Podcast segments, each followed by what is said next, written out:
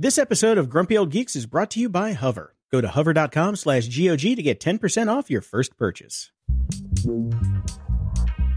Grumpy Old Geeks, a weekly talk show hosted by Brian Schulmeister and Jason DeFilippo, discussing the finer points of what went wrong on the internet and who's to blame.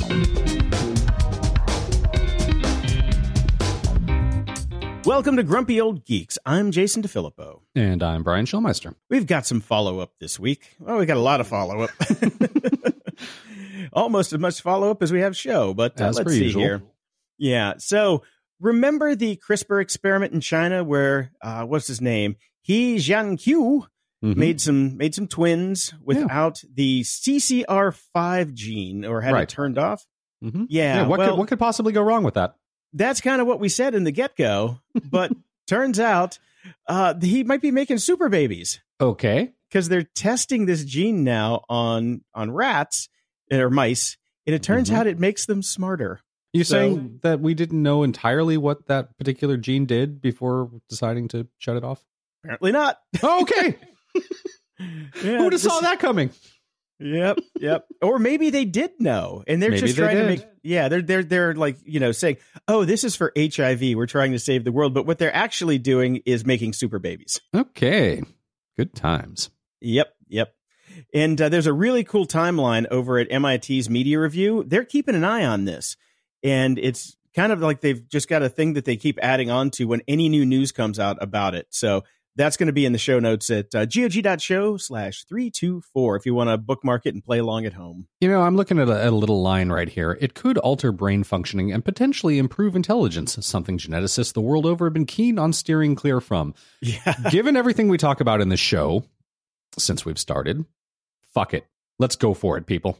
Let's go ahead and actually improve intelligence. I am down with this at this point because God knows we need it. Brian is down with the CRISPR. I am down with the CRISPR if it's going to make us smarter. Oh man. Well, there are some very unsmart people out there, and we, we talk about them too. The anti-vaxxers. This could all be gone if we just switched off that gene. Yep, yep. Can they? I wish they could do it now. Can I just get a shot? yeah, we need we need a you know redemptive uh, backward facing versions of this at this point, and somebody go sneak up to Jenny McCarthy and stab her in the ass with a needle, please. Yeah. Since you mentioned Jenny McCarthy, you know, in a perfect world, her Mhm. ilk should get the same treatment as Alex Jones and like just have all their platforms removed. Yep. And it looks like YouTube has definitely taken a step in that direction, which Finally, means, yeah, finally. They're saying that uh, the promotion of anti vaccine content is dangerous and harmful. So they're not removing it from the platform, which you think would be the way to do it. No, they're just not letting them monetize it. Okay. Well, I mean, basically the same thing, except for the fact that a Mm. lot of these people are being funded, so they don't need the advertising income. And by the way, everybody, when you're when you hear this, as I first did, you think it's just some random videos out there. No, these are entire channels Oh, yeah. devoted to Yeah. this stuff that are putting out tons and tons of content, uh, which is you know obviously it's all wrong. It's false. We're going to come into a uh, another story later on that will. I want to circle back on this. Remind me about the anti-vax later when we Okay. when we roll into this about content moderation because they still have an audience even if they do you know start to pull the ads, which is crazy. Well, and I just want to quickly circle back actually to Jenny McCarthy because I, I didn't see that you had put all the the stuff into the show notes, and I had read an article earlier this week which was saying, why is she getting a free pass? Why Yeah. is she still on every show known to man? Why is she still being, you know, what's up with CBS and the major networks with continuing to give her work? I mean, granted, she is she isn't on these shows espousing her views, but she spends all of her free time doing that, and she's getting all the free publicity for it. No, I mean she's dangerous. You are de facto platforms. You guys admit to being platforms, major networks. Do something. I don't think they're gonna. Yeah, me. I don't think they're gonna. They like the boobs. They're gonna keep her on. Who doesn't? And she's also married to a Wahlberg. Yes. Doesn't help. Doesn't help the the, the process. But yeah, so uh, Bill Gates is a fan of the Reddit, Okay. and he d- he did a recent AMA. It's not surprising he's a fan of Reddit because its uh, UI is about as notoriously horrible as, say, Windows 98. yeah, Windows 95. So uh, he's got some pretty interesting things to say. And he's saying it's surprising to see how, in the richer countries, the consensus that kids should be protected has been lost. Mhm. And unfortunately, this will mean some measles or whooping cough deaths. Mhm. and we've already seen some. So hopefully that will help get over the negative stories that circulate. Vaccines have saved more lives than any other tool. Say that Mhm. again. Say it loud. Vaccines have saved more lives than any other tool. And yes, and these people out there are just they're crazy. They're they're crazy, they're ill-informed, and they're just plain stupid. You know, if if YouTube had any balls whatsoever, they would simply swap out every single one of these anti-vax videos with the clip from Penn and Teller's bullshit about Yep. vaccines.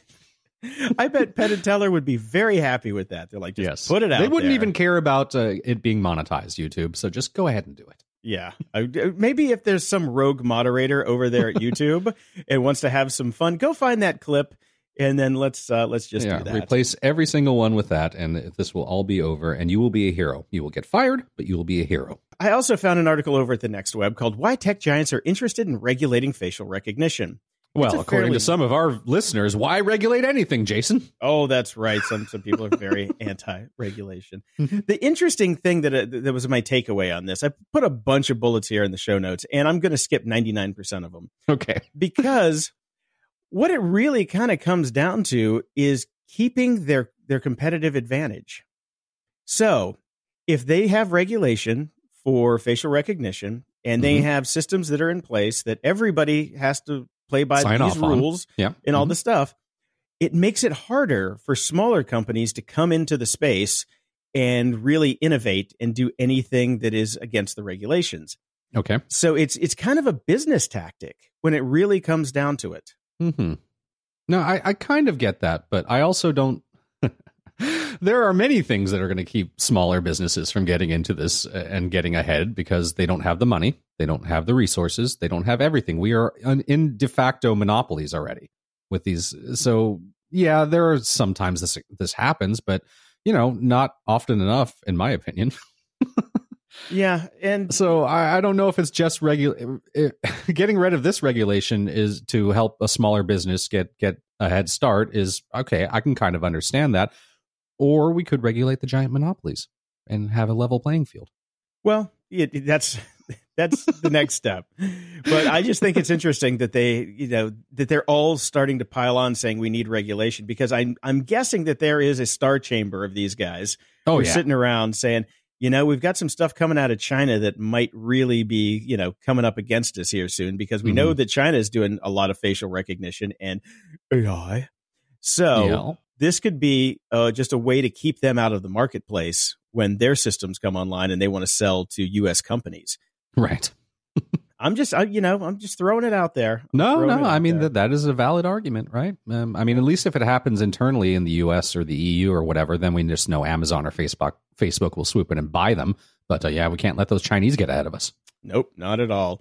And there is one part that I want to harp on on this article. They say there are no standards on fair and ethical use of facial recognition. At least they're talking about ethics, which is nice. And this is this is great. This comes from Amazon. In the two plus years we've been offering Amazon Rekognition, we have not received a single port of misuse by law enforcement. But what does misuse actually mean when there are no rules on use versus misuse? This is true. We don't have the ethics in play there, so we don't know what is good or bad. So how does one apply that metric? Yep. So I just think it's a I think it's a very interesting discussion that's going on. So all these links will be in the show notes at gog slash three two four. In the news,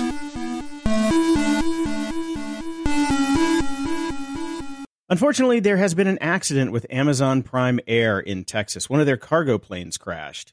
Oh, that's uh, that's unfortunate. Yeah, three people died. Very sad. Uh, Boeing six- 767, which is not a small plane. No, that's And- a big one. That's a big one. And uh, it was like 30 miles out when it just kind of went sideways and nose dove into a swamp. Right. and there were witnesses that said that the, there were engine problems like they, they could hear the engines like you know making strange noises and they came out to look and then they saw the thing just go sideways and go down and yeah, that always terrifies me because I kind of live within flight paths of both Santa Monica Airport and LAX, and I always like whenever you hear a plane sound not normal, you go, "Oh boy." Yeah no that has been a recurring nightmare of mine since i was like 10 years old that, that, that there- there's going to be a plane that lands on me it's just one of those weird recurring dreams i'm sure it means something i'm sure i can look I'm it up sure it does. yeah yeah. but uh yeah, and then there's I'm not even going to go into it. now. We're done Yeah. with that. So they're trying to figure out what happened right now, but the problem is the thing landed in a swamp. Right. So I suppose it's too soon to make a joke about wondering if there are any Wilson basketballs on the flight. Oh, that yeah, too soon. Yeah, too soon. Too soon. Uh, and stamps.com, one of the Mhm. greatest advertisers on podcasts in the world. This is bad. This not is sad news for all podcasters. It's- you know what? It actually it actually really is. This yes. is really not good news because stamps.com stock has dropped 50% after it shut down its exclusive partnership with the United States Postal Service. Well, who would have guessed that? If you have an exclusive deal, you're going to make all the monies. As soon as that goes away and you have competitors, you're not going to be worth as much. But here's the thing it's the other way around. Hmm. Like stamps.com is the one that ended the partnership. Yeah, I don't know why they did that. So they can use other providers because the Postal Service isn't the only game in town now. That's true. So That's true. the problem they were having was like people are sending packages through the postal service. It's expensive and it takes forever. So Mm-hmm. they want to partner with other people like UPS and FedEx and God forbid DHL, but and maybe someday Amazon. Right. Because- because yes, Amazon's going to start rolling out their own delivery service. Well, they I mean it's they have more capacity than almost anybody on the planet right now, and UPS and FedEx can probably use the money. So it Yep. makes sense for them to stop partnering exclusively with one provider. I Right. get what they're doing, but it's going to take time to roll that back up. So Hmm. okay. You know, so you think the stock is a good time to buy? Is what you're saying? it's probably a good time to buy. It probably is. Yeah. Now, I've never used it, but I, I I don't mail anything. I, I don't mail anything either, but actually, it's kind of funny because my kid's preschool is doing like this huge online um, auction and things like that for a fundraiser, and uh, they were complaining. We, we had to go to the mandatory meeting this weekend or last weekend uh, about this, and they were complaining about you know how they really need uh, volunteers to do all the shipping and stuff like that because it's a pain in the butt because you have to go to the post office. And I just raised my hand and said, "Can we just sign up with Stamps.com and have the box here? like that'll be really easy." And uh, scored me some points there. There, there you go. okay. Listen to the smart guy in the room. Okay. Listen, listen to the smart guy that's been inundated with stamps.com ads on every podcast he's listened to for the last eight years. Oh, and I still can't get how stamps.com says you have to click the microphone in the top and enter the code. I'm like, do you not know how to do a custom URL with tracking? Apparently not, which makes me scared to use your service, to be quite honest. Right. Oh, man. Uh, Lime Scooters is having some issues now, some big issues. You mean there's a problem with having some sort of remote controlled system when you're moving around at high speeds? Yeah, yeah, there there seems to be. And Hmm. Now, the thing about it is, it's not so much. This is a different one than the one I talked about, where they were geofencing. Yeah. For different speeds. This is one where they're saying that uh, the brakes might engage if you're going fast down a hill, and then get Which is off. exactly what you don't want. No. You don't want anything when you're on a vehicle, especially a two wheeled vehicle. You do not want anything hitting the brakes for you. No, you want you want to be in control of that in and of yourself. yeah. So this this this originally came out of New Zealand, but uh, they're they're rolling out a firmware fix. Hmm. Um, yeah, and but and, and Lime also does say they're they're upset by this issue, but specifically only zero point zero zero eight six percent of riders were impacted by this. okay, that's fair. Yeah, and that's you know just a few out of the one point eight million scooter rides to date that they Small had. glitch, Yeah, but uh, unless you're the Pretty people dangerous who one. got, yeah, unless you're the people who got uh, screwed over by this. You know, one guy Right. got a broken jaw, dislocated shoulder. Not good stuff. Not good stuff Mhm. at all, especially when you just want to go down to 7 Eleven and get some munchies. In Apple news this week, mhm. this is something that makes me happy. Apple is closing their retail stores in the Eastern District of Texas now and- why would they be doing that, Jason? because that is where all the patent trolls go Yep. to file their lawsuits. And Mhm. so they're saying, well, we have a we have a business here, so screw you guys. We're going home. We're taking our money and we're leaving. yeah, and it also I do believe changes like how they can deal with venues when it comes to these things. Right. Um I'm not exactly sure on the legalities of that. I did read that in one article, but it hasn't been mentioned in other articles. But they're like, yeah, we're just going to move the stores to Dallas. And Mhm. if if you do work at any of the stores we're shutting down, if you'd like to come to our new stores, be our guest. Actually, they're even going to help as well. They're going to put some money to it to relocate people and things of that nature. So good move all around, I think. Yeah, I think so. I think Mhm. so. Because yeah, screw the Eastern District of Texas. The patent troll stuff is just ridiculous. Oh, I mean, it's- ridiculous. It's infuriating. Mhm. Infuriating. So yeah, all Yeah. those guys can go die in a fire. oh man. Now, if you want to watch that fire in in in augmented reality, you can now Mhm. do that with Microsoft's new HoloLens 2. right. I looked at this, uh, or at least the promos for it. It looks pretty cool. Yeah, Uh, for it's 3500 bucks it better be. that is really a, a chunk of cash. But here's the thing, they're not like pricing this for consumers. They're No. pricing this for enterprise. hmm So they can throw out that $3,500 and say, hey, you know, you want us to make a custom one that goes on your hard hat? We're cool with that. But it's it's interesting how they're they're like running with this because they're I'd figure that Microsoft they want to be in the, you know, the commercial space with just as many people as they could get. But nope, they're going Mhm. enterprise. Well, it's too expensive right now, right? So the, I think this is a really smart move for them because the the technology itself to produce it is is just way too expensive for the average consumer. So let's start with uh, you know, enterprise. Let's sell a crap ton of these, and, and in the me- meantime, we'll figure out a way to make these cheaper and faster and quicker, and then price them for consumers. Yeah, yeah. Yeah. Get all get Mhm. all the bugs out, get the technology up. Get all the bugs out with the you know the incredibly dangerous uh, Yeah. you know construction uses that this is going to be put forward. I know. first. Yeah. yeah, let, let's get the bugs out with you know I beams hanging 200 feet over your head. Yeah, let's do it that Yeah. way. But nobody said Microsoft was perfect.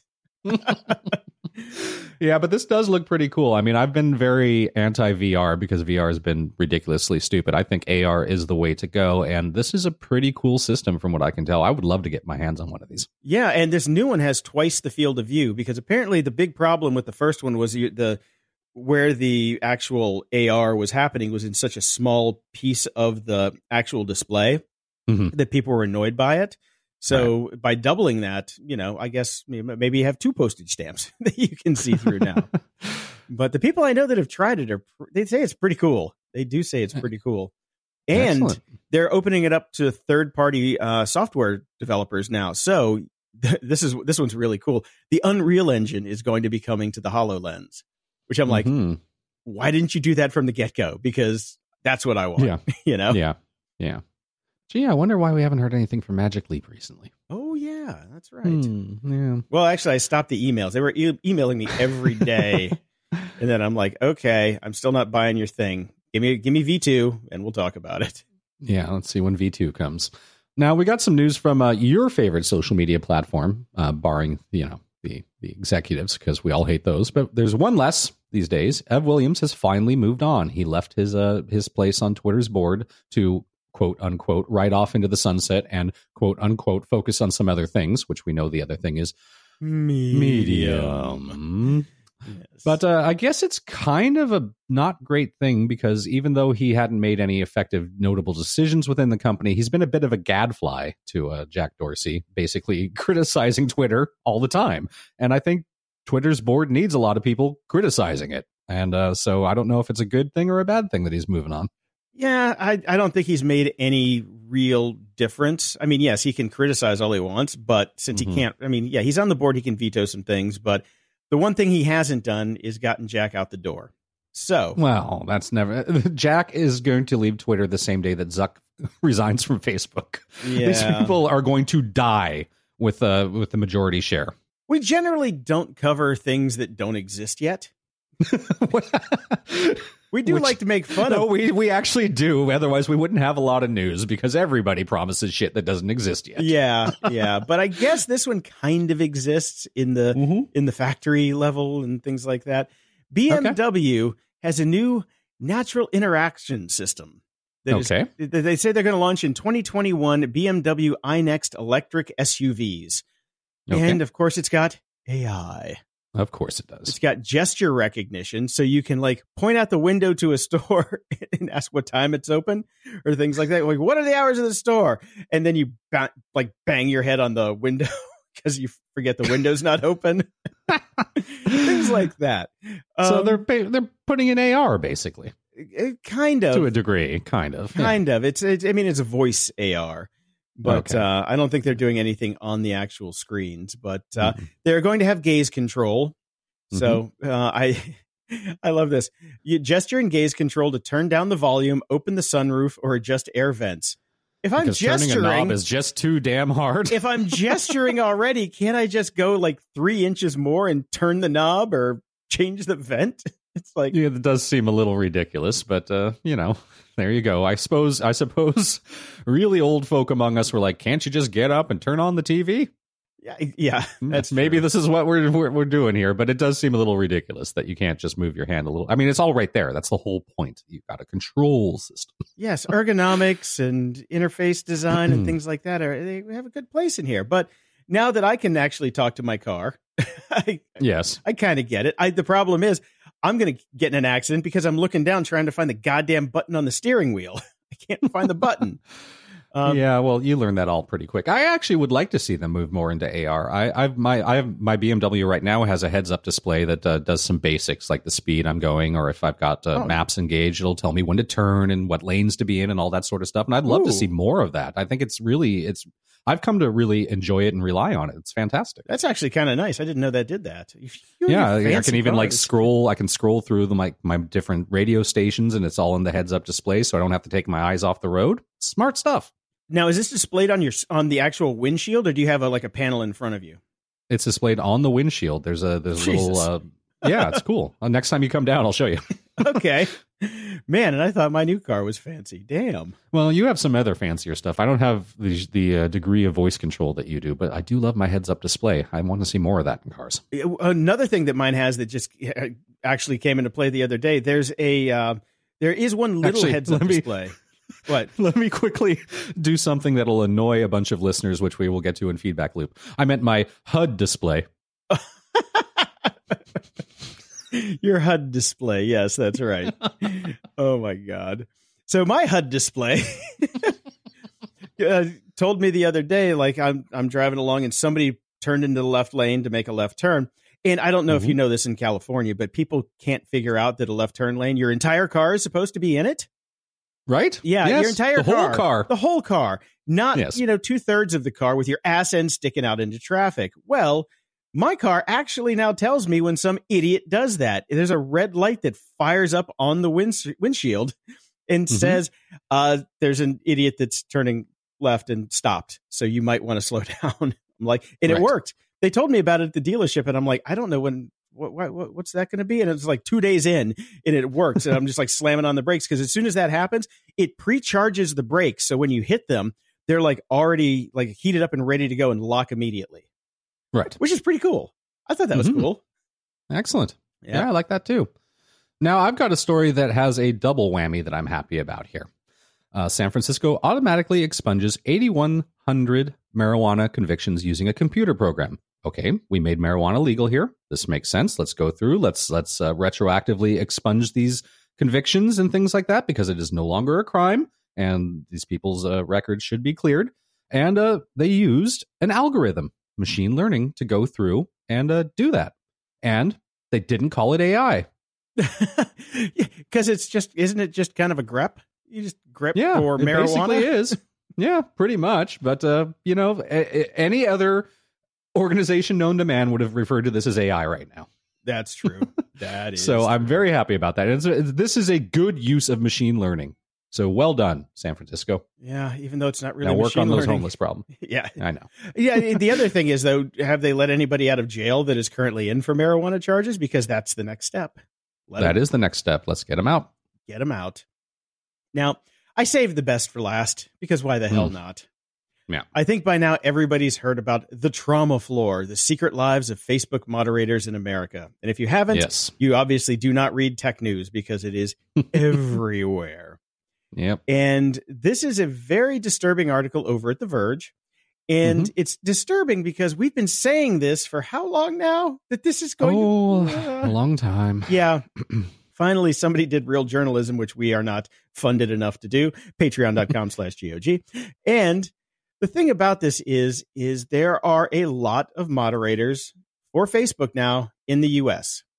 Facebook Right. is because there has to be. Yeah. Look, uh, Yeah. we talk about there not being jobs or anything like that, and you know uh, the the forthcoming apocalypse with AI and things like that. I envision a future where basically all we are all we are are moderators from now on because we can't get enough of them. Yeah, you can't. And that's what I've been saying is that there is too much content to be moderated by people. Mhm. Everybody's going to be doing it.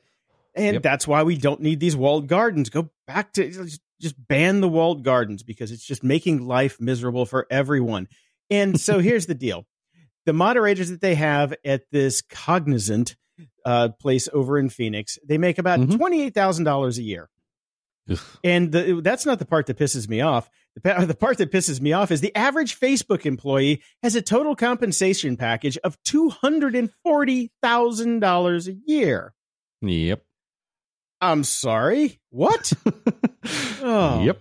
My God. So, what it is basically is that a lot of people are contracting PTSD. They Yep. have to see some of the worst bits of humanity over and over again all day long. And they Mhm. have turned into, you know, horrible people because they have to look at, they're, they're nice people when they come in and they turn to garbage people later because of all the garbage people posting garbage on Facebook.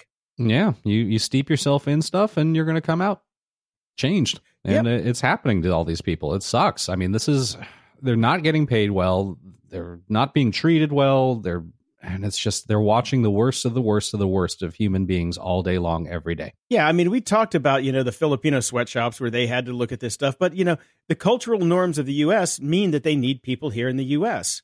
Like people Mhm. over there or, or any other country aren't going to quite get like our norms and what things are. You know, we talked about sayings and things like that before, how your wife didn't get, you know, Yeah. culture, you know, like, you know, pop culture references and things like that. And Mhm. a lot of people don't even speak English in the old places that they were doing it. So they have like 7,800 people here now from a couple different companies. And these are big companies. I had no idea these companies existed. These are like mega companies. Yeah, I'll talk about them in a second. But what's really just, you know, sad about this is that it, it doesn't need to be this way. It really doesn't. no, uh, it doesn't, but it is. Uh, the thing that really got me about this entire article is is not just you know when we think about this, the the first thing that comes to mind are you know we see horrible beheadings or you know children being abused or things of that nature. The thing that really freaks me out is we're really starting to discover how these things affect our brains. Um, the employees that have begun to embrace the fringe viewpoints of the videos and memes they're supposed to be moderating, they're they're steeped in it. We're seeing how this works, how this works on our brains. They're watching these things and they start to believe them. Yep. The Phoenix site is now home to a flat earther and a Holocaust denier. A former employee said he no longer believes 9 11 was a terrorist attack because they are steeped in these idiotic memes. They start to believe it. Come back to my point earlier about anti vaxxers. Mm-hmm. Call back. And that's what I'm worried about. People that are just seeing this stuff all day long and they just take over this stuff.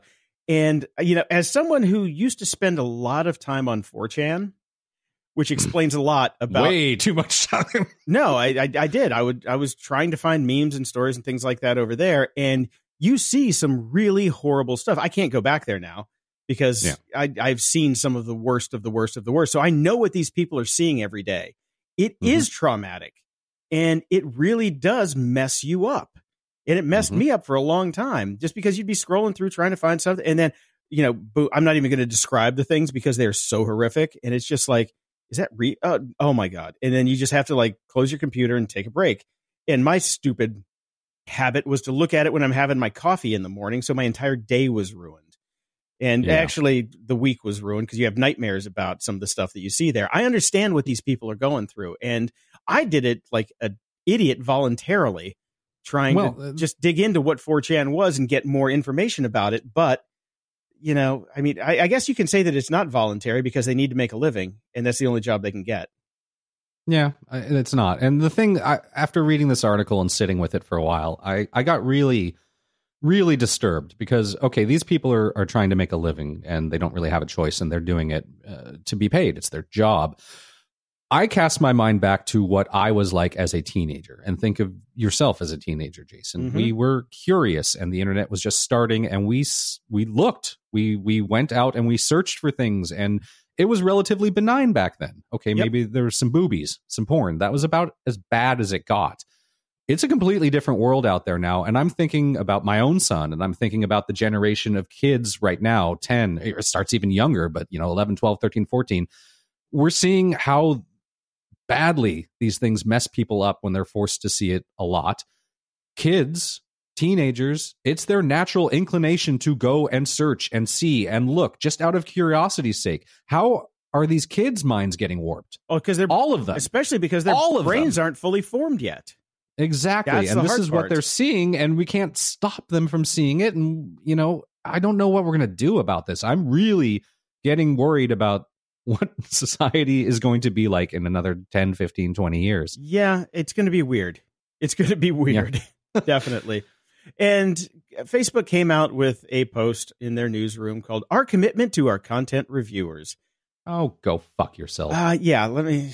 I mean, everybody at Facebook should have to spend two weeks in the role that these people of these moderators are doing. Yep. Period. Part of your job training. Should be, you know, like a lot of places will put you in customer support first. So you have to Mhm. answer all the questions and learn how the software works and all this stuff. Every single person that makes that two hundred fucking forty thousand dollars a year should have to spend at Mhm. least two weeks doing that. And Yep. Zuckerberg should be chained to one of those desks for eternity for what he's done. And here's the thing the language in the post about wellness and resiliency support shows that it's a shit fucking job. It is making people mentally ill and it's infecting the good people with the shit garbage people post. And I swear to God, Facebook is a fucking virus. And I just, I, I think, I mean, everybody just quit. It's Just not. walk uh, away. Facebook isn't a virus. Facebook is a virus distribution center. Well, vi- It's a virus factory. Yeah, exactly. Because I mean, all they're doing right now is they're taking good people and making them bad, or just messing them up, and they're going to have to live with this stuff that they've seen for the rest of their lives. It's not going to go away. I still see shit that I saw on 4chan, you know, even just voluntarily that comes back to haunt Mhm. me. These people are doing it day in, day out, eight hours a day. Two 15 minute breaks, a 30 minute lunch break with no toilets. I mean, I'm like, this is in fucking Phoenix. We're not Yeah. talking about Djibouti here.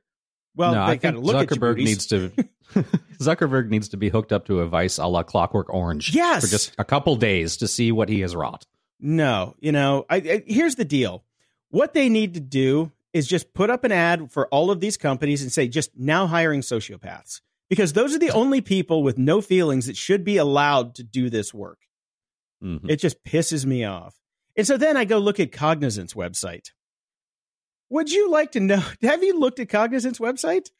I have. Yeah. You tell me how many slides that are on that front page that say AI, All of them. all of them, fucking But- all of them. Uh, is there any AI, or is it just meat AI? 280,000 meat computers make the Yeah. AI up for Cognizant. That's how many Mhm. employees they have 280,000. Oh, and the other one's Accenture. They've got 400,000 and some odd employees, and they've got, a, but they've got blockchain on theirs. Ooh, Yeah. do they? Yeah, they've got Okay. blockchain. God. They put misery on the blockchain. this episode of Grumpy Old Geeks is brought to you by Hover. Building your online brand has never been more important, and your online identity begins with your domain name. It's what we all want us to get back to. Forget these Yes. walled gardens. It's the foundation, the rock, the center of your digital persona. Buying a domain name for yourself and your passions is the first and biggest step to building your personal brand online. Your domain name tells your online community who you are and what you're passionate about. Yeah, it really is your online identity. You know, everybody keeps changing. Facebook keeps changing. Everybody keeps changing. You can't have your own domain on Facebook. So when they decide to turn the sprinklers on at night, your website can just go away, as they've done to every small business. So It, it could even get hosed. it can get As- hosed, as it were. you hoser. but with Hover, you have your own domain name. You can connect it to a bunch of different hosts, or you can have your own website. It, they can do it with just a few simple clicks. That's right. There are no upsells. There's a clean user interface. My God, how we love those. Best in class customer support team, Hover Connect feature that allows you to connect your domain name to many website builders with a few simple clicks. You get your personalized email that matches your domain, so you're not rocking a Hotmail. You get free Whois privacy, 400 plus domain name extensions to choose from, including all the classics and fun, crazy stuff as well. And by the way, it's super easy to transfer domain names. I just did that recently. So thank you for that. Get started today. Go to hover.com slash GOG and get 10% off your first purchase. That's hover.com slash GOG to get your awesome domain name today and 10% off your first purchase.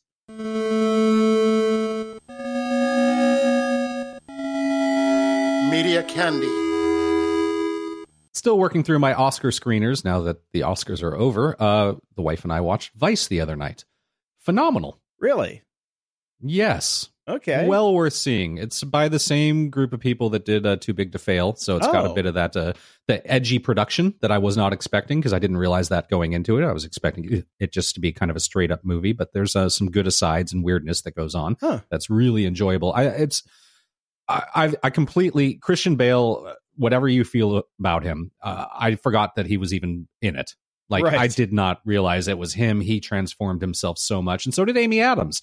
Um, she did an amazing job as well. This is I I I kind of wish this would have won Best Picture. Okay. I got to check it out. So- it's actually on my, Yeah. it's, it's in my media library right now. Highly recommended, man. Really, really enjoyable. Okay, cool. Um, and I went back and listened to. I talked about the Clear and Vivid with Alan Alda, which I initially got in, interested in because he did the Mash reunion episode, and I went back to listen to a couple other episodes. Uh, the Stephen Fry episode is a pure delight. I haven't heard Uh, that one. Alan yet. Alda and Stephen Fry sitting in a room together. You cannot even imagine a better conversation. Oh, yeah. I, Uh, I, got to get that one for sure. yeah, just I, I was grinning ear to ear the entire time just listening to them talk to each other. I wish it would have went on like 18 more hours. Yeah. it really I mean these two guys' minds are unbelievable and to have them sit and talk together was was just phenomenal.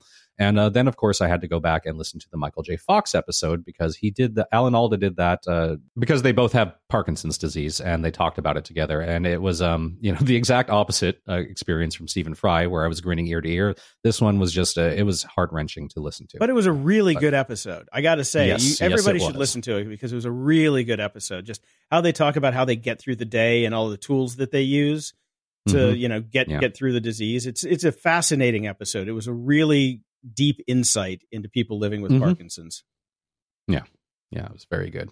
And uh, in hologram news, uh, the Amy Winehouse hologram tour, which all of us prayed would go die in a fire, has go gone and died in fire. Okay, Uh, So we- we're not getting it. we still understand that holograms don't exist, right? Right. Well, okay. So Base Hologram, the company behind the production, announced on Twitter that it is putting the tour on hold until we ter- determine the best path to a creatively spectacular production that would properly honor the singer's legacy. Apparently, the company has run into unique challenges and sensitivities because holograms do not exist yet. okay, it's just like AI. There we go. Yep. So there you go. I mean, they were they were able to pull off a couple small things at you know Coachella with Tupac and things of that nature, but a full you know tour that relies entirely on a hologram for an entire show, yeah, no. Okay. so. Gotcha. So I watched Abducted in Plain Sight on Netflix Mhm. um, Mhm. on Saturday, or actually right before the Oscars because the red carpet was so boring. We're like, let's just watch something on Netflix, and we grabbed Abducted in Plain Sight. So you were in a good mood. Oh well, actually, I was because have you seen it yet? No, I've been told by a number of people that I need to watch. this. Okay, no spoilers, but it Okay. 20 minutes in, you're going to stop, you're to stop it, you're going to pause it, and you're going to scream out loud, "What the fuck?" I tell I shit you not. You're going to do that. Okay. I was I was we we, we covered this on an upcoming show for uh, the Jordan Harbinger show, and he had put it in because he had just seen it too. Jordan had just seen it, and I was Mhm. just sitting there waiting for it, waiting for it, and he's just like, "I watched this on a plane, and at 20 minutes." I just started just I I mean I'm sitting there with my iPad and just started busting up laughing. And you just can't it's just like it's a it's a mind bender hmm when you see what happens at 20 minutes. Highly recommend it. And then it just gets weirder and weirder and weirder. It's a story about a, a little girl who was abducted twice by the same guy and the family who let it happen. And it is just, it is like, why, why there's a statute I'm of limitation on these these, are some people that could have used some CRISPR injections to get a little more intelligence. Mormons. oh, there you go. Yeah. Okay. No, no offense. No offense, Mormons, but yeah, well, hopefully you're not these types of Mormons because holy shitballs. Uh, All right. uh, yeah, I highly, highly recommend everybody go watch Abducted in Plain Sight, and just just prepare yourself that at 20 minutes you're gonna have to like take a break, and then rewind, watch it again to be make sure you heard what you just heard, and then you know continue about the rest of the rest of the film. Right. At the library. As I mentioned, I was rereading Seveneves the last week by Neal Stephenson. Um, don't need to get too into it. You all know what we feel about it. We've been talking about it since it came out. But I have to say, a second read was amazing for it because I knew all the beats. I was able to focus on the small details. And as we discussed at the time, the world building that he did was just phenomenal.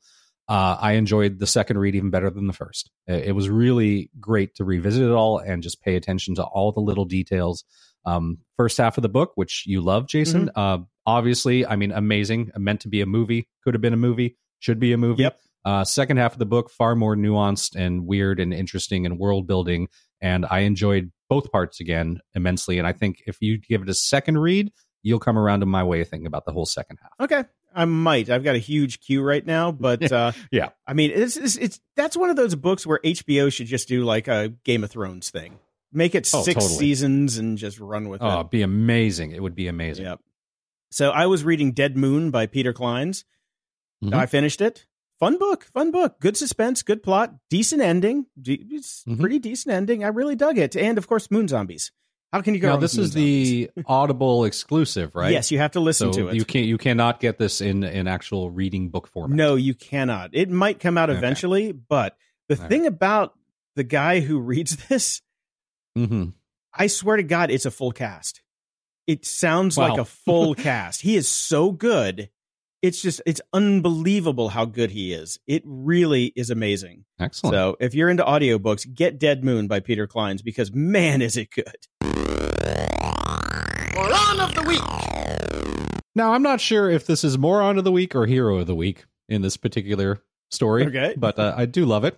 Now, you know, Jason, when you start up a business, you you got to kind of make a splash, do something out there to get people's attention and and you know, try to try to get some customers Yeah. and hope that uh, so you might do something a little crazy and hope it takes off. Uh, with that in mind, Dawn Moon in uh, Sandusky, Ohio, started a new nail salon and decided to call it Hand Jobs. Nice. I like it. Yeah, well, not everybody in her community thought that was great. Uh, some residents and community figures see it as offensive, so there's a bit of a kerfuffle going on there. But uh, I would go to a place called Hand Jobs. yeah.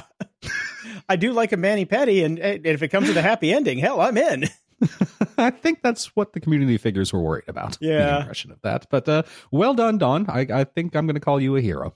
Yeah, and in your uh, in your LADbible uh, link that you put in the show notes, I, the best comment is, uh, "There's a nail place here in Portland with two locations called Finger Bang, and it's a great place. No one trips about the name at all. Well, uh, uh, you know, fuck Ohio then. Go to Portland. And Don should you know, as soon as yes, as soon as you put that in, I could have, of course, not not think about the uh, the great classic Cartman song from South Park, "Finger Bang." Link in the show notes. Link in the show notes. And uh, my moron of the week, I, it's- Mhm. I got I got two, but uh, Husqvarna creates timber dating app to connect tree lovers with trees from around the world. Aw. So you can swipe and find the different types of trees, and it's just a little web app. It's it's nothing special. Now, the funny thing about this is they're showing you all these beautiful pictures of trees and you know stats on the trees. I don't know if you know what Husqvarna is mainly known for besides motorcycles. Nope. Well, they're known for chainsaws. So if you get to the end of the timber dating app, you can go to Husqvarna Chainsaw Academy and learn all about their chainsaws so you can kill all the trees you just fell in love with. Yes, you can cut down the love of your life. Yeah. Yeah. Nice. uh, way to go, guys. Now, I've got a hero of the week. Uh, it's a sad indictment about our society, but but it is a hero. Terry Robinson, uh, Robinson, I think I believe he posted on Instagram about three weeks ago his plan for retirement. No nursing home for us. We'll be checking into a Holiday Inn. With the average cost of a nursing home care costing $188 per day, there is a better way when we get old and too feeble. I've already checked on reservations at the Holiday Inn for a combined long term stay discount and senior discount. It's $59.23 per night. Breakfast is included, and some have happy hours in the afternoon. That leaves $128.77 a day for lunch and dinner in any restaurant we want, or room service, laundry, gratuities, and special TV movies. Plus, they provide a spa, swimming pool, a workout room, a lounge, and washer dryer, etc. And it goes on and on and on about all the ways that they would save money staying at a Holiday Inn instead of a nursing home. Genius. Yep. Uh, there's a, Yep. there's another class of people that I know that do that too. When they retire, they Mhm. go on a cruise ship for basically the Mhm. rest of their life. They are perpetual cruisers because it is cheaper than getting a nursing home. Yeah. So they just I It is. we had we had dinner with them a couple times on a different cruises that we went because um, friend of the show Bob and I and his lovely wife Stacy went on a couple Irish music cruises and on those Mhm. cruises we ran into people who were just perpetual cruisers because it was cheaper and you know. I got to say if you can afford it that's a little better than the Holiday Inn It might be, yeah. But uh, the plus side of this, as he points out, is you can move from city to city anytime you want because there are Holiday Inns basically everywhere. Um, you know, they take care of all your maintenance. You don't have any upkeep. You don't have anything, and they've got a maid that'll check in on you and see if you're okay. Now, the only problem here is, of course, obviously, if you are really sick, there's no nurses there, but uh, they'll send you to the hospital. Yeah, yeah. Or you can get one of those I've fallen and I can't get up buttons if, if you Exactly. really need help. uh, I've got a friend, Johnny, who lives down the road at uh, the Knights Inn, and he's lived there for like 10 years. And he has a double Mhm. suite, and it's cheaper than an apartment in Los Angeles. And he has maid service every day, is friends with the owners, and plans to never leave. So he's figured it out too. There's a, there's a lot of you know, it's it's the hotel economy. That's what you got to do nowadays. Yep. Now the final moron of the week. Oh boy.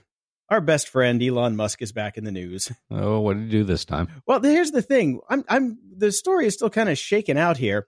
Uh the the SEC is saying that he broke the terms of the agreement that they had where he needs to have his, you know, tweets checked by an adult.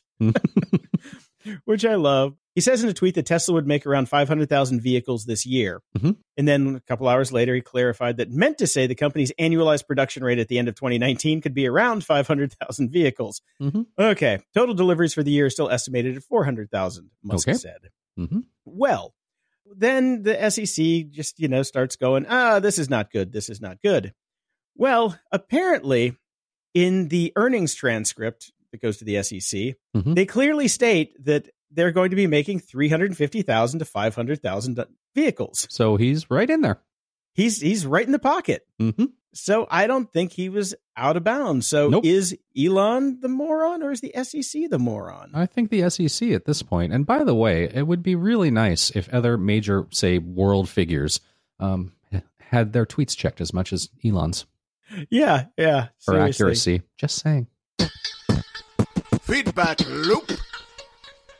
We've got some new Patreon subscribers Warren, Johannes, Dennis, and Will. And Will writes in On the off chance you guys read these messages, thanks so much for continuing to produce one of my favorite podcasts. So glad we all have an option to further support you. Keep up the kick ass work from a fellow grumpy geek. Well, thank you very much. Thank you. And we do read almost everything. Actually, we read everything, just not We do always on here. Yeah. and we also got a message from Vinny Social interactions in your mobile games make the monies, maybe. This company has yet to turn a profit, but will expect to in 2020. Keyword Studios acquires Get Social for undisclosed sum, and this is in the Irish Times. And then he asks, "What would you do if you had won the 175 million Euro Millions lottery this week? Uh, not do this podcast anymore? You wouldn't be hearing from us. nope. We, we would be ghosting. That's what we'd be doing. I'd be in a Holiday Inn in Ireland. exactly. yep. Yep. I would buy all the holiday inns in Ireland so I could just bounce between them all. Yeah. And Will writes in, remember to hit the star button on each episode if you listen via Overcast. It's totally the best podcast app. I'm not affiliated with Overcast or GOG other than being a happy patron and listener of GOG on iOS. But let's get this machine rolling even harder, fellow grumpy geeks. Apologies for the overenthusiasm. Let's keep supporting good stuff, folks. I'm going to go listen to Slayer now. Cheers. Well, thank you, Will. Now I can take that out of the plug at the end of the segment. Yep, perfect. and over on PayPal, we got a new recurring donation from Martin, who says, longtime listener and decided today to start supporting the show on a monthly basis through PayPal. Congratulations on keeping up the show. Stay grumpy. See, I told you that stay grumpy thing is catching on. It's nice to Yeah, know that right. people listen all the way to the end. Yeah, it's surprising. it's very surprising. And before we get into the rest of this, I do want to say thank you to everyone who wrote in about my CarPlay uh, issue with Google Maps. I did not do my due di- diligence Nope. and look at the settings for CarPlay because I didn't really know there were any because I spent five minutes with it. So, I like the 400 people that wrote me here and on And me. Twitter and everywhere else. Uh, we appreciate the feedback. And yes, I'm going to go play with it and figure it out. So, thank you, everyone. Thank now you. I know to, you know, check the settings. Yes. And over on Facebook, we got a new recommendation from Michaela. I work in baby IT, crit- critical incident response team, though working on becoming a field engineer. And listening to these grumps do their gripes really helps me stay up to date on all the latest shenanigans in tech and media. Not to mention, as an avid reader, yes, audio counts, especially when ADHD says the hands needs to be doing things. Yes. I love their solid Rex and the at the library segment. As I'm among the oldest of the millennials born in 1994, people be- born after are Gen Z. I both appreciate and groan at their constant harshing on my generation. But to be honest, a lot of us do kind of suck. But then See? again, a, a lot of Homo sapiens kind of suck. So what you gonna do? I'm with you on Yep. that. Yep. Yeah. Yeah. The suck is, I think, an even distribution at this point. So. It's an even distribution curve of all generations. Yeah, pretty much. And over on Twitter, Fernando writes in, Hey Grumps, read this, thought of my favorite podcast. And it's an article over at MIT's Technology Review. Once hailed as unhackable, blockchains are now getting hacked. Who'd have thunk? Nothing is unhackable. but on the plus side now, if you can hack the blockchains, we can get the child porn that people are putting in there out. Yep, we can. We can. Yay, blockchain. Yay, blockchain. And Barrett sends in shoes as a service fail. Nike's self lacing sneakers turn into bricks after faulty firmware update. Not everything needs to be on the goddamn internet, people. I read this and I was just cracking up. They're like, uh, you know, my left shoe would lace, my right shoe wouldn't. Then I had to reset my shoes. I couldn't get my battery levels right. I'm just like, they're fucking shoes. Yep. They're shoes. oh, God. And Bastian writes in another sci fi book recommendation Armor by John Steakley. I'll have to check that out. one. Never heard of him. So we'll take a look. Thank you so much for that. Uh, Derek writes in We're fucked. Visualizing what a warming world looks like. 18 of the 19 warmest years on record have occurred since 2001. And this is a thread over on Reddit that you can read if you really want to get depressed. No, no. My I- after that Diane or I was going to say Diane Warren, but uh, Dianne Feinstein thing came out about the kids saying that the world's going to end in 10 years and all this stuff. Mhm. Every night my roommate's like, "Are we really going to die in 10 years? Is everything going to go to hell in 10 years?" I'm like, Probably is- not. "Probably not, but if it is, what can you do about it?" Exactly. so, just kind of go about your day. Have some mirth, people. Hilly Tech writes in, Don't worry, guys. Samsung knows what their users want. The Galaxy S10 has a native cryptocurrency wallet. Now you can harvest crypto coin for bad actors while storing some for yourself. Truly innovation at work. And who's to say there's no innovators anymore? Look at that. Yeah. And Quantum Leap sends in the problem with listening to your podcast is we all start by being grumpy and referring to ignorant internet users as idiots. A few hours later, I'm sitting here asking myself, did I really use idiots? Eh, it's okay. Don't worry about it. No, it happens. It, It happens, to the best of us.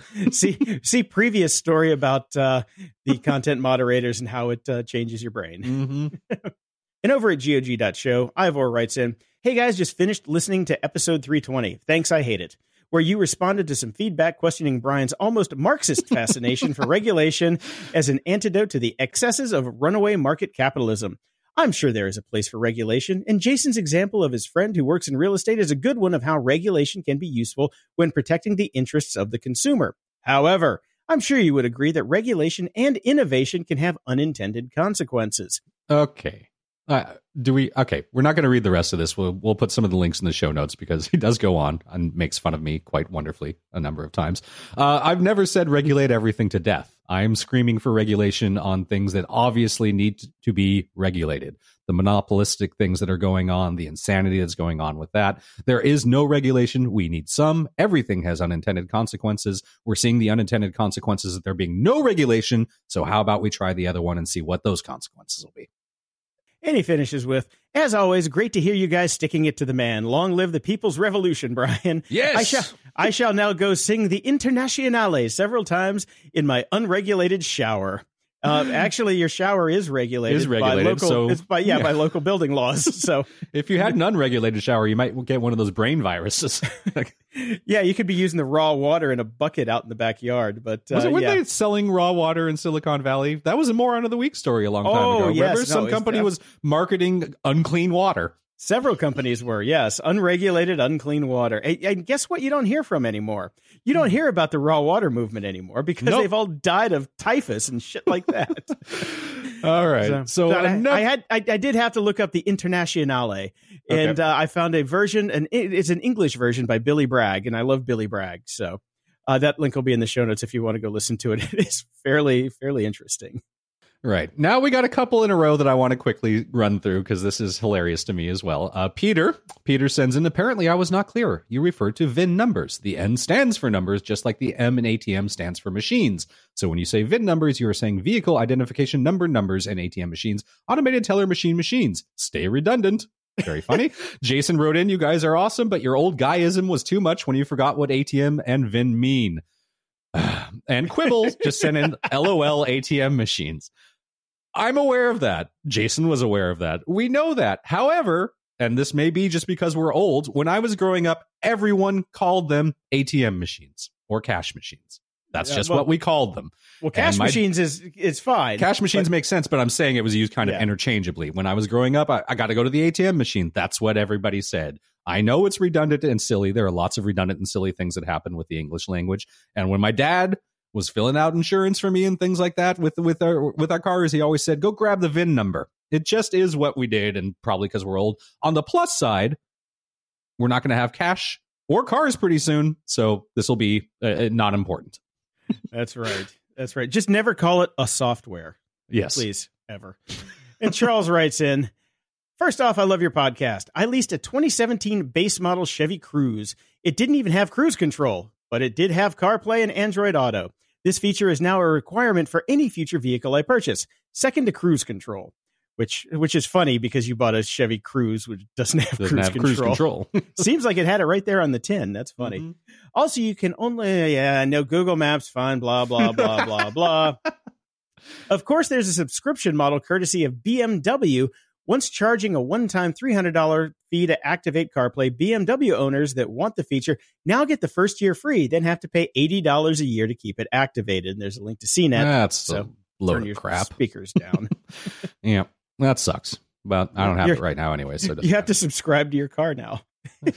like, Hey, like you don't already do with car payments. yeah, exactly. Your your double subscription and you know mattresses have privacy policies. What a world. Yep. Uh, Mike writes us, Hey guys, longtime listener and Patreon donator. Heard your bit on the United States of apathy and the magnifying glass on new iPhones with no button. The easiest way to get to favorite features is to add them to the control center. Go to settings, control center, and customize controls. I recommend adding low power mode, magnifying glass, and screen recording. To get to the control center, you swipe diagonally from the top right corner. It works on every screen and is really fast. Thanks for the show. Hey, good tip. Thank you. Yep, yep. I'm adding it right now to my iPad Pro because it uses Face ID. And by the way, it's awesome. I gotta say, this iPad is so good. I spend so much time on it. Like most of the notes for this show were done on that iPad. It is Right. so nice. And uh, funny thing is, I already had it on the control center for my uh, iPhone 8 Plus, which Mhm. I can't even believe. So now I can take my three taps back to the black and white mode for nighttime watching. So thank you very much, Mike. Hmm. Alberto writes in, I'm a Linux user. Why do you not speak about Linux ever? And came across this, the Librem 5, which is a Linux based phone made with privacy ethics. hmm They also have a free OS for laptops. What do you reckon? I'm curious because the phone OS is not Android based. Fancy that. Well, I think we first heard about the Librem Mhm. laptop on the Kashmir Hill articles and videos. Remember that was the one that she got that you know she couldn't Yep. get to work and then they because they, they forgot to give her the the password. Yep. But uh, uh, I it looked like a cool laptop. She seemed to use it okay. I haven't heard about the phone. I'm not going to switch to the phone because I'm in the Apple ecosystem. And as far as Linux goes, I think I think Jason and I both have PTSD from all the web dev that we did with it, and uh, I I actually have been using Linux recently because I'm finally getting rid of the last of my old client sites that I've been hosting and yelling at them for years to please take it over because I want to shut down my server, and I just don't like being in Linux anymore. It doesn't bother me. I actually, when I get back into it, I've got iTerm in my bar here. You know, I can I can mm-hmm. SSH with the best of them. I can Vim with the best of them, and it just comes back to me like like it, I mean, it, the muscle memory is built in. Yeah. But yeah, I've been using you know Unix, Linux, BSD servers for years, but we don't talk about them on the show because we're trying to retire. That's the whole point. Yeah. we don't want to talk about them anymore. And Ivor sent in another little link here now that you've read about the bonkers world of Elizabeth Holmes. Own some Theranos history. You too could own a piece of Theranos, although I hope it's not one of the bits that Balto the Wolf shat on. okay, I don't know the Balto the Wolf story yet, but uh, I I haven't finished the Dropout podcast, so I will I will get to that, and I haven't read All the right. article yet. But uh, yeah, uh, I, I don't want to own anything that those guys have ever done. Seriously, Me either. Bad juju, bad bad juju. Mm-hmm. Martin writes in. You gave a listener some advice that I would really like to follow up on. He asked if he should become a coder, and you suggested that he get into cybersecurity instead. Well, I want to do this. Searching online gives me tons of certification programs, specialized areas, cloud, IT, development, etc., and so many choices that it seems hard to figure out where to even begin. Can you give some further advice on where to begin? I am going to ask my cybersecurity friends about this, and I'll get back to you, Martin. And if anybody who's listening to the show has some tips or tricks or where Martin can start, please send them to j at jpd.me, and I will put them in the next time we do feedback loop and follow up with Martin.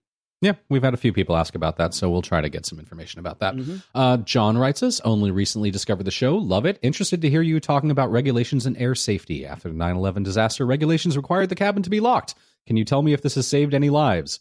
I know that it caused the deaths of 150 people in Germanwings Flight 9525, which in Mar- March 2015 was crashed to Liberty by the co pilot. The captain, who I think had gone for a pee, tried desperately to break down the cabin door and get access to the cockpit, but could not. I suppose regulations do not take into account crazy suicidal Germans, but it seems to be a bad idea that the captain cannot get into the cockpit. Keep up the good work.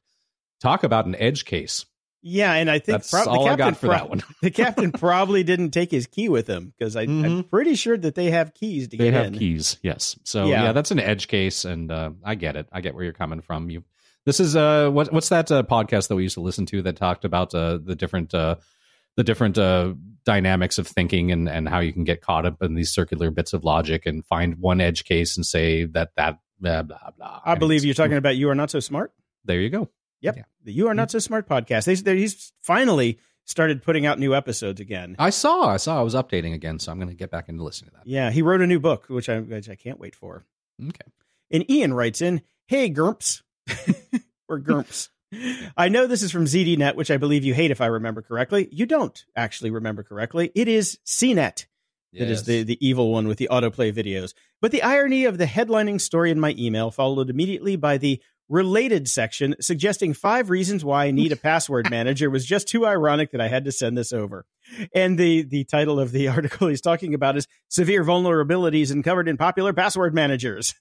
Yes, we need the clicks. Yeah. Uh, password managers are bad. Get a password manager. Yeah. no, uh, just get a password manager. Get a password manager. Yeah, please do. now, here's a big one. We have two very valid questions regarding privacy.com, who is one of our premier sponsors this year on the show. I reached out to Bo, the CEO of privacy.com, to address these concerns, which he did. So we're going to read the questions back to back and then read Bo's response. First up from Darla. First, I find your podcast entertaining and educational. No surprise there. However, as a senior citizen who is very mindful of the financial dangers of purchasing on the internet, I simply don't understand why anyone would want to use privacy.com. Linking to your bank account, that's a door that makes me highly uneasy. Already with Social Security, we have one door open. Then there are some services that will not auto withdraw for payment via credit card, which we feel we must give access to, like utilities. One of those utilities was hacked two years ago back, gleaning tons of information, not the least of which was bank accounts. Whenever possible, I use a credit card to make automatic payments and have another credit card with a very low limit for online purchases. I also use PayPal. Each credit card reports purchases to my email almost immediately, and if there's a problem, dealing with a credit card is much easier and less destructive than someone having access to your bank account. With the amount of hacking attacks, why would you expose your bank account just one more way? If you open a bank account for just that purpose and any other auto withdrawals, that would work, but untangling fraud on a bank account is a very stressful experience. If you practice good credit card habits, using a credit card from a major provider in reality is a better and safer option, in my humble opinion. I know they sponsor you, but shouldn't you educate people on the risk they take doing this? After all, as you often point out, nobody's safe from hacking. Fair. And Hacker E writes, was looking into signing up on privacy.com, but then my security hat went on the following issues. They wanted my checking account and routing numbers. Hmm, what can go wrong here? Why can't we use a credit card or PayPal? They wanted my bank account username and password. What the fuck? Now, I'm semi okay with number one, but why number two? If their database ever gets hacked, things could go bad very quickly. We would hope that data and database would be encrypted, but you know how that goes. So how do you feel about these issues and should I should I be concerned or just sign up for the account? Stay grumpy. Enter Bo. There are two points to unpack here. The first is account and routing number security. It's important to note that while your account number is protected as highly sensitive information in our system, it's also in plain text at the bottom of every check that you use. As a result, there are substantial safeguards in the banking system to prevent criminals from randomly draining a bank account using just account and routing numbers. A criminal would have to procure an illicit ACH merchant account to draw money out of your account using bank account and routing numbers. This is significantly harder to do compared to getting a credit card merchant account and gets shut down and reversed really fast. Yeah, God, if it's harder to get than a credit card merchant account, Jesus Christ. Zooming back out, there are a bunch of trade offs here in terms of how much effort you want to make to prevent different attack vectors. We actually do see customers have a separate checking account to fund their privacy purchases, similar to how Darla has a credit card just for online purchases, which is also paid via bank account. With privacy, you also don't need to deal with the headaches of swapping out the card on file relationships with a bunch of different merchants if the one card you use online gets stolen in a data breach. The second is how we retrieve this information using a bank login. I understand this seems unorthodox and we're working on alternatives like a debit card and account plus routing number system. That said, I want to emphasize this. Bank login information is never stored on our system. We work with a company called Plaid to do this. They build bank APIs which allow us to verify you're the owner in real time. And just to highlight, Plaid is not some fly by night company. They raised over $300 million from some of the biggest banks in the world, including Citi, American Express, and Goldman Sachs. They also power similar API connections for companies like Venmo, which is owned by PayPal, Coinbase, and Robinhood. They also do it for sites like FreshBooks and QuickBooks and all the other ones. I've, I've use these quite a bit. They're popping up everywhere. Mm-hmm. And there's an article that he put in here about fintech and their funding and everything. So, lastly, a bit regarding our security. Here's a brief technical overview of our security practices that they're outlined here. And this is at privacy.com slash security. You can go check that out. It'll be linked in the show notes. And in less technical jargon, here's a few points that others have found compelling. Security ultimately boils down to mindset. Our sole focus is the security of your data. It's core to what we do compared to many merchants where security is a cost center meant to be minimized. There's an understated advantage to being a smaller, more modern organization. There's less surface area and potential attack vectors for hackers. We have less software to keep updated. We have the benefit of not having to deal with decades of old legacy systems. We take a layered approach to security. Sensitive data is encrypted at the application layer with encryption keys stored only in memory on single tenant hardware within private networks and firewalled with deny by default rules. Further, we rotate encryption keys more frequently than the industry standard, peer review all code, and for access controls, we follow principles of least privilege. It's impossible to be 100% breach proof, so we collect minimal amount of sensitive data necessary. And in the event of a breach, stolen credit card numbers are still useless since they carry a zero balance. Thanks, Bo. There you go. So I think we can I think we can put a bow on that. Very clever. All right, over at iTunes, we got some five star ratings. First from Jonarner from Iceland. It's funny and relevant. Been working in development for 20 years, but only recently joined a Silicon Valley company. I've listened to GOG for a long time, but it's all too real now. Thanks for turning me into a GOG. Nice. Well, g- congratulations on the new uh, the new job. Yep. Anthony Rossbach writes in, and he's from Canada. Why did this take me so long? Well, I don't know. I forgot to make a review for this amazing show that is my go to podcast before any other. If you like tech, this is for you. As a note, I only use Apple products and it's simple to leave a review. Go to your show list on the bottom bar, tap the show, and just scroll down to the bottom to see and leave a review. Do your part. Yes, thank you. And we've got one more from Jimmy D1097 with two thumbs up. You guys are awesome. I work at pretty simple job making lasers that I know will be taken by AI within the next 10 years. But I doubt AI will listen to podcasts while working. So you guys make my job that much easier. Keep up the great work, Jimmy. Thanks, Jimmy. We need to we need to make an AI that listens to our podcast. Then that's what this is going to be. About ten thousand of them. Then yes. we can get some more more monies. More monies. If you want your question or comment read on the show, head over to gog.show slash support and send us your feedback or questions that we can read on the air. And if you're so inclined, please head over to gog.show slash iTunes and toss us a five star and snarky review and listen to Anthony. He just told you how to do that. It's pretty great. And if you're listening in Overcast, pretty please click the little star next to the episode info. Saves us a ton on advertising in Overcast, as our friend up at the top also said. So thank you very much, guys. Closing shout outs! Shout out to friend of the show, John Chevron, aka Monkey13, who's given us a lot of material over the years. He lost his dad last week, so I'm very, very sorry for your loss, man. Sorry to hear it, man. It's it's rough. And uh, shout out to Mark Hollis of Talk Talk, who passed away. You may know Talk Talk from their big singles like "It's My Life" and uh, stuff of that nature, which uh, was then covered by No Doubt and not anywhere near as good. Uh, but if you've never listened to their later albums, uh, 1988's Spirit of Eden and 1991's Laughing Stock, which didn't really have big hit singles, these albums are insanely unbelievable and very, very influential. Um, there would be no Radiohead without these albums. So he will be missed.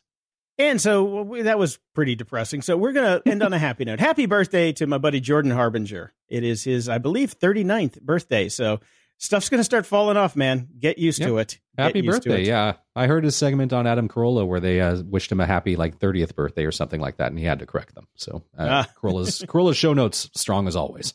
Song as always. Until next time, I'm Jason DeFilippo. And I'm Brian Schulmeister.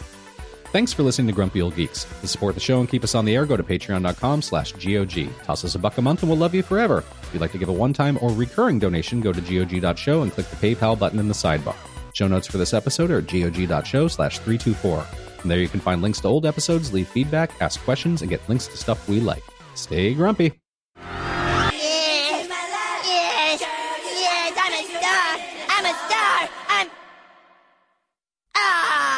nobody.